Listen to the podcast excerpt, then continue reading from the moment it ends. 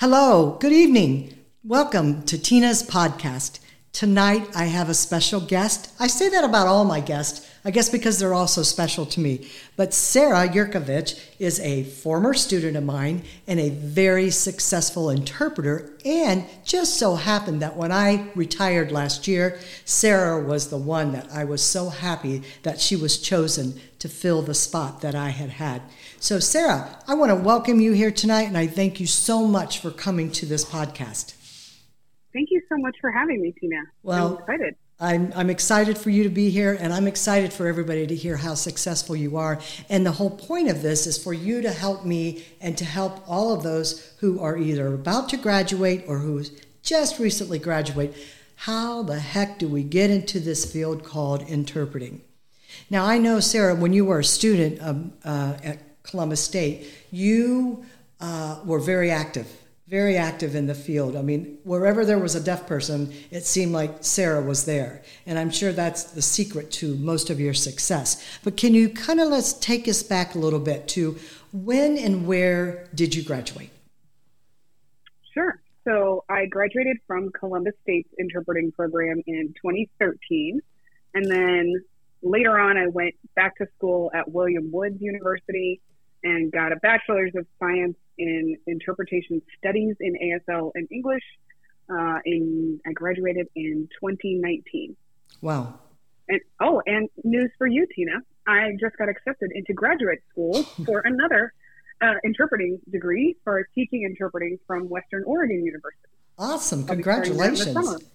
Thank so, you. Sara is an awesome instructor. Um, she and I co-taught together and um, just ex- excellent with the students. I think you have a great rapport with the students and i think you connect very well. So that's going to be even a bigger feather in your cap sara. Congratulations. Good for you. So tell me i want to know what caused you or what enticed you to want to become an interpreter? That's a great question. Um, i had taken asl in high school so i had a familiarity with the language. Um, and I was lucky to have a wonderful teacher who took us to volunteer at Columbus Colony mm. when I was a high school student. And so I got to meet, you know, some older deaf folks when I was a, a high school student. Um, and then I went to work in another field and really with kind of the economic crash in 2008 and 2009, I got laid off and I wasn't sure what to do with my life. So I went back to school at Columbus State and started taking ASL classes and realized that that's what I wanted to do. Um, and as soon as I started taking interpreting classes, I knew it was definitely what I wanted to do. I liked the variety. I liked the challenge. I liked the people I was meeting that were interpreters. Um, so I decided that that's what I wanted to do. So in high school, you you started in a high school program. Was there ever a time in your life where you had friends that were deaf, or you had kid other you know classmates that were deaf? Yes, my mom tells me the story of going when I was apparently when I was like three and four. I, my best friend at preschool was deaf. Wow. Um, which I don't recall myself, honestly.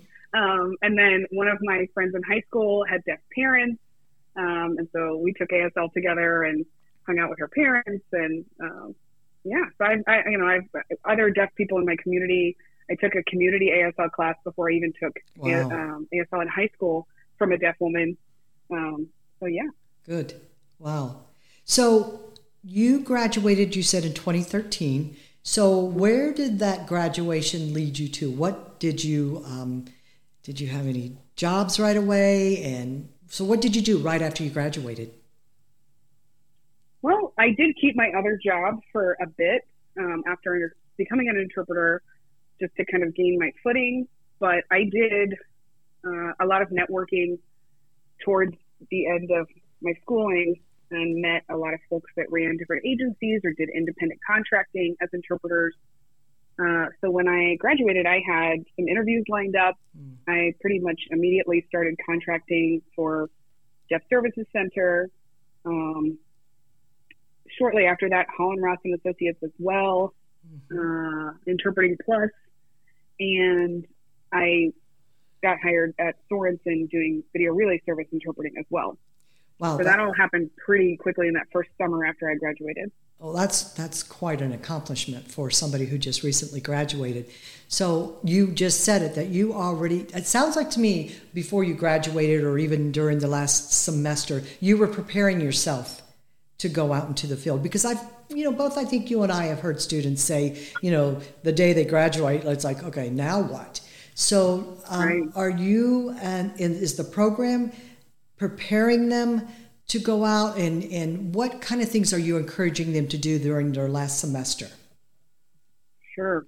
Um, it's been really tough with COVID mm-hmm. these last, you know, this last year and a half, yeah. quite honestly, with our graduates. I feel really badly for them.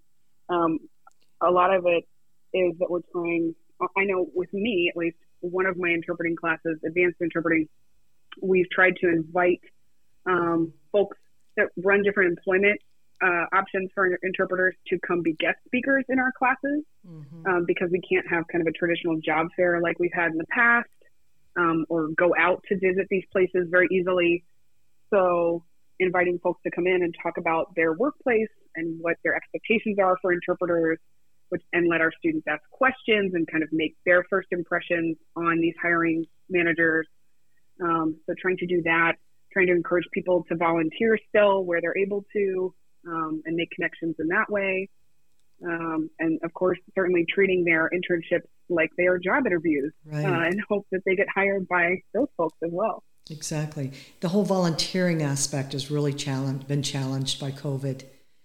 Yeah. Getting out, and, you know, in that in that area of Columbus, those students are pretty darn lucky. I mean, there's a lot of places where they could go, but just unfortunately, with the Senior Citizen Center and all that, that's been closed down and just really challenging for students. What are they doing instead?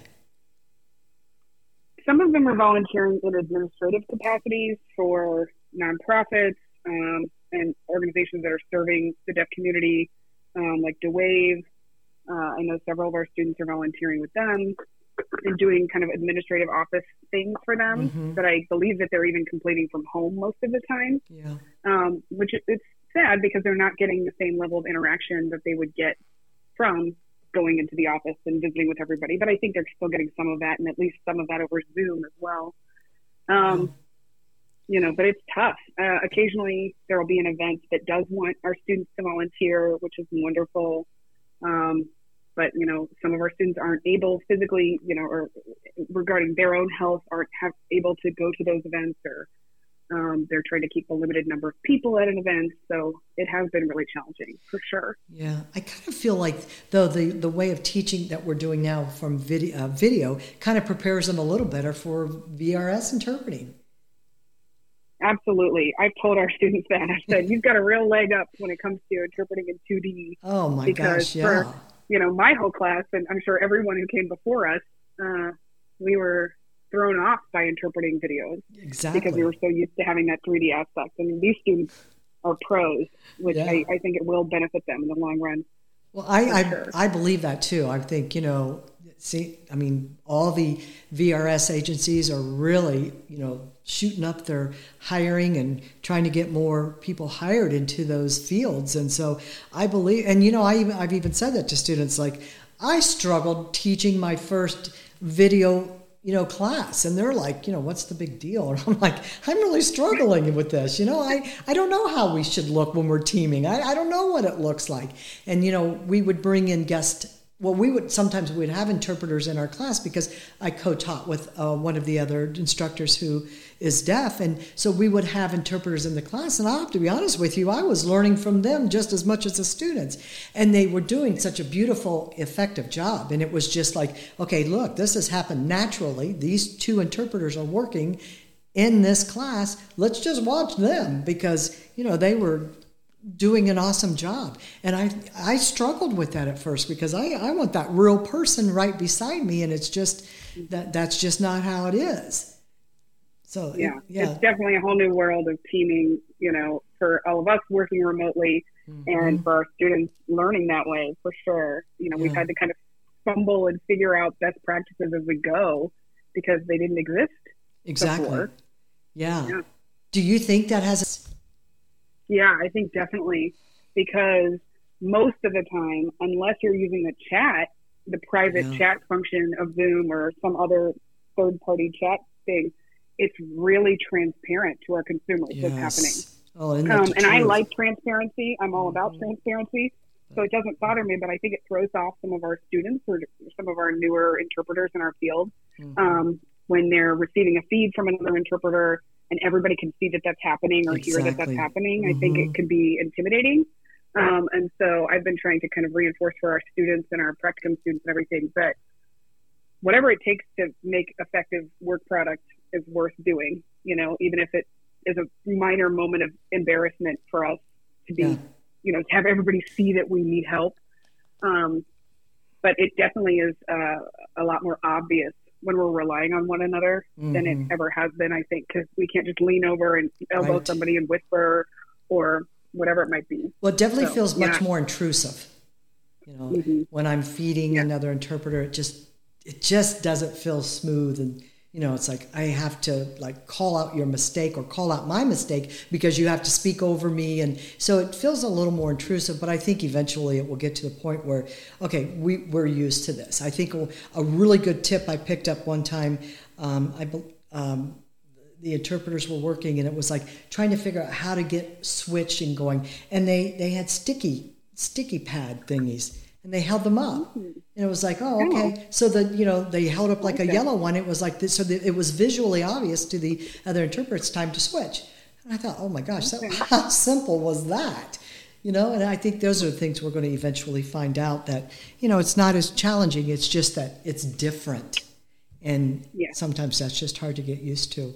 So okay Yeah, so and I mean, oh, go ahead. go go Sorry. ahead please I was just going to say, I've noticed a really big difference to working virtually like that with folks that I already know and trust that have worked with elsewhere Mhm. and folks that I don't have that relationship with. Because, you know, if you and I were teaming on Zoom and you unmuted to talk over me, I would trust that you knew exactly what you Right. needed to do Mhm. and that you were doing, you know, you were doing it to help me. But if I don't know that you, the other interpreter has the skill to do that well, or if I don't trust Right. that they have my best interest at heart, or whatever it might be, then it can feel really different. You know, so I think it's, we're all adjusting. Do you think that it's just going to even let's just say COVID just like done today, which would be awesome. Do you think people are going to stick with this platform of communicating with each other via Zoom and this and that? You think it's just going to become a, a way of uh, the future in the employment field?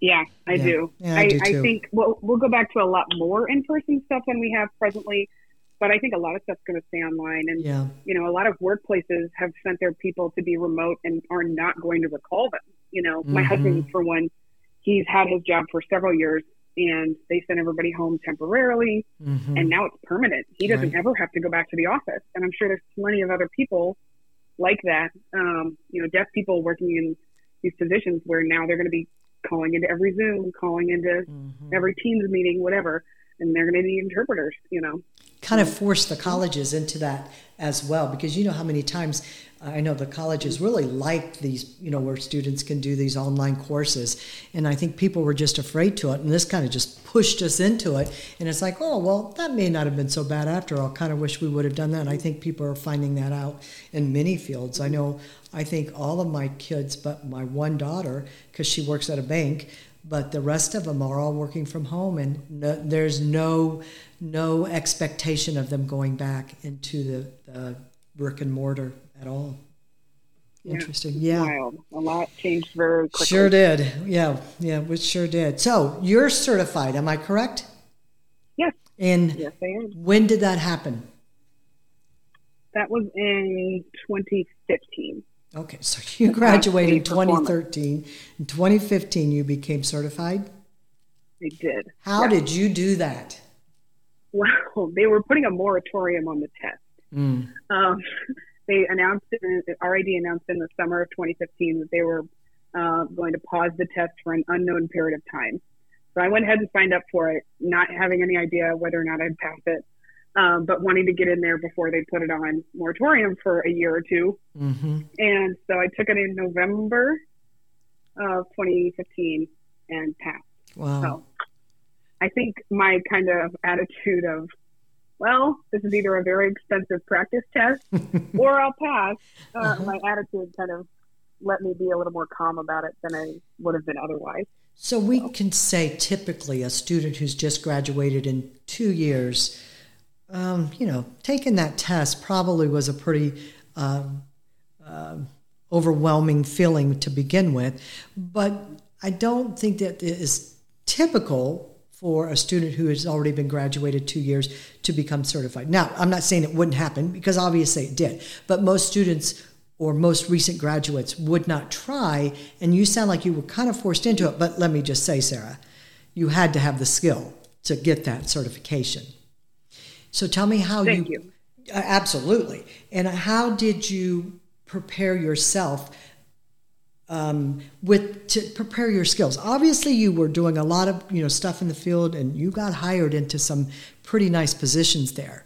So tell me how you how your skills got to be so good. Practice, practice, practice. Mm-hmm. Um, yeah, I mean, even as a student, I was always practicing outside of class. I knew that this, I wanted to be really good at this work, and so um, even once I was out working in the community as an interpreter, I was still practicing with videos at my house. I was still asking colleagues of mine to watch them and give me mm-hmm. feedback because I knew I wanted to be good at this. Um, mm-hmm.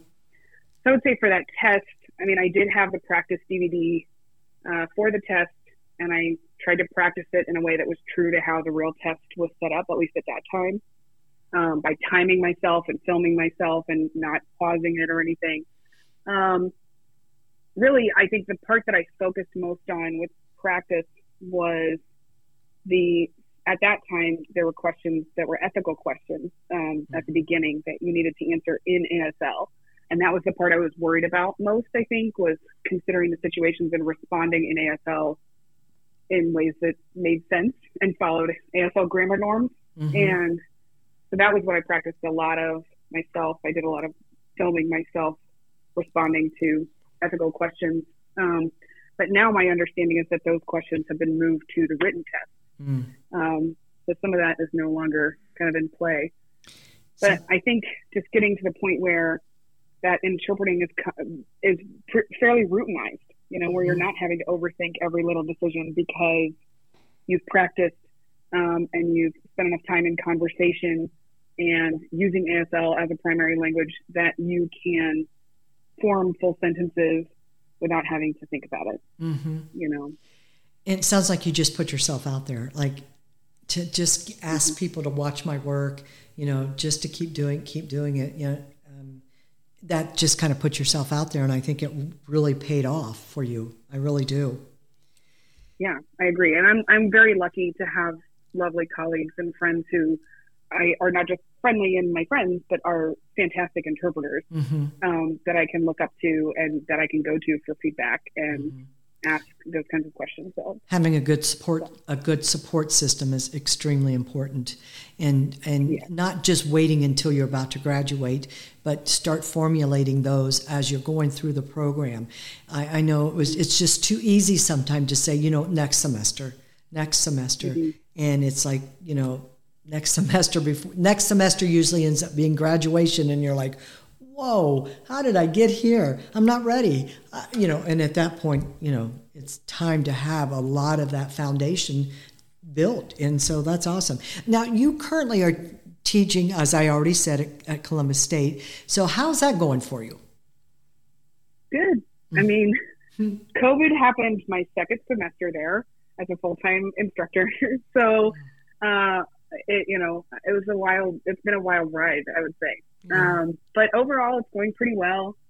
You know, uh, I've gotten used to teaching online quite yeah. a bit. Um, it's been really nice to have so much of my time available to be focused on teaching and coming up with lesson plans and meeting with students and things like that. You know, um, previously I was an adjunct and I had very little time outside of class to do some of those things. So it's been really nice. Good. I have one more question for you. So tell sure. me, is there one thing that you say, oh, I wish I would have done that differently? I'm going to say that I wish that I had gotten involved in volunteering in the deaf community, and not just volunteering, but also just like attending events, going mm-hmm. to social things earlier. Um, I think that was something I certainly got into, but I, I felt like I had to wait until I had a certain amount of language competence mm-hmm. in ASL. Uh, that it took me a really long time to feel like I had that. Mm-hmm. And I wish that I had taken advantage more of opportunities that were available to me when I, my language was still not really up to snuff. Because mm-hmm. I now know, looking back, that I would have still been welcomed. I would have still had useful things to do in those situations. Um, and I think I was nervous about not being fluent in ASL, and it held me back from a lot of opportunities um, that I could have taken. And I, that's you know something I try to pass on to my students. I try to tell them like even if you're an ASL one, you're an ASL two, go to some social things, volunteer at something. They'll put you you know you can stand at the door and stamp people's hands. You don't have to be doing something really complex that you can't actually communicate about in ASL yet to be you know in the community around folks actually picking up ASL in its natural habitat instead of in a classroom. Yeah, absolutely. So I wish I had done that more. And I can imagine that that ha- would have to be nerve wracking as a, as a coda. You know, it's like, what's the big deal? Well, the big deal is, you know, you don't know that culture yet. You're, you're, and, and that's why you do it so that you become familiar with it. You know, we know deaf people. It's like, you know, gosh, if they're going to come in and ask me my name and my favorite color, what's my hobby, and what's my parents' name and their birthday, you know, they're like, right. oh, not that right. again. But you know, I think uh, when a deaf person knows you and, and your face was probably very familiar to a lot of the deaf community, um, you've got an in, you've got trust. Yeah. And, and it sounds like that's what you developed was that trust between yourself and the community and that's very and we know how important that trust that trust is mm-hmm. and i think that I want, I want to ask you is there anything else that you would like to tell um, a student who's about to graduate, is there anything else that we left out that you think, ah, I really want them to know this? I probably am going to sound a little bit like a broken record, especially if any of my students listen to this. But the time you put into interpreting is what you're going to get out of it. Okay. Like you can't just go to class and just go to your interpreting jobs or just go to your interpreting internship. You have to make a conscientious practice uh, effort to continue improving. And I truly believe that. And I think that's that's spot on. Absolutely. Sara, thank you so much. I appreciate you coming and taking the time to uh, share your thoughts and your successes. It's so good to see you be so successful. I, it's just, it, it, it thrills me to see it, and I'm so excited for you. And I know our students, and I say our students because that's, of course, where I retired from, our students are much even better off with you being there. And I think it's nice to have somebody who has been so successful to show them that look, it, not easy, absolutely not easy, but very doable. And and I think you are the epitome of the doable. So I appreciate you coming or calling me and, and giving us all this advice. And it's good to hear your voice. And I wish you um, even much more success. Thank you for joining us, ladies and gentlemen. And I just hope that you've learned something tonight from uh, Sara, and uh, I know I have. She's taught me a lot, and I've been in this field a lot longer than she has, and I learned a lot from her, probably more than she did from me. Sara, thank you so much, and thank you to our listening audience.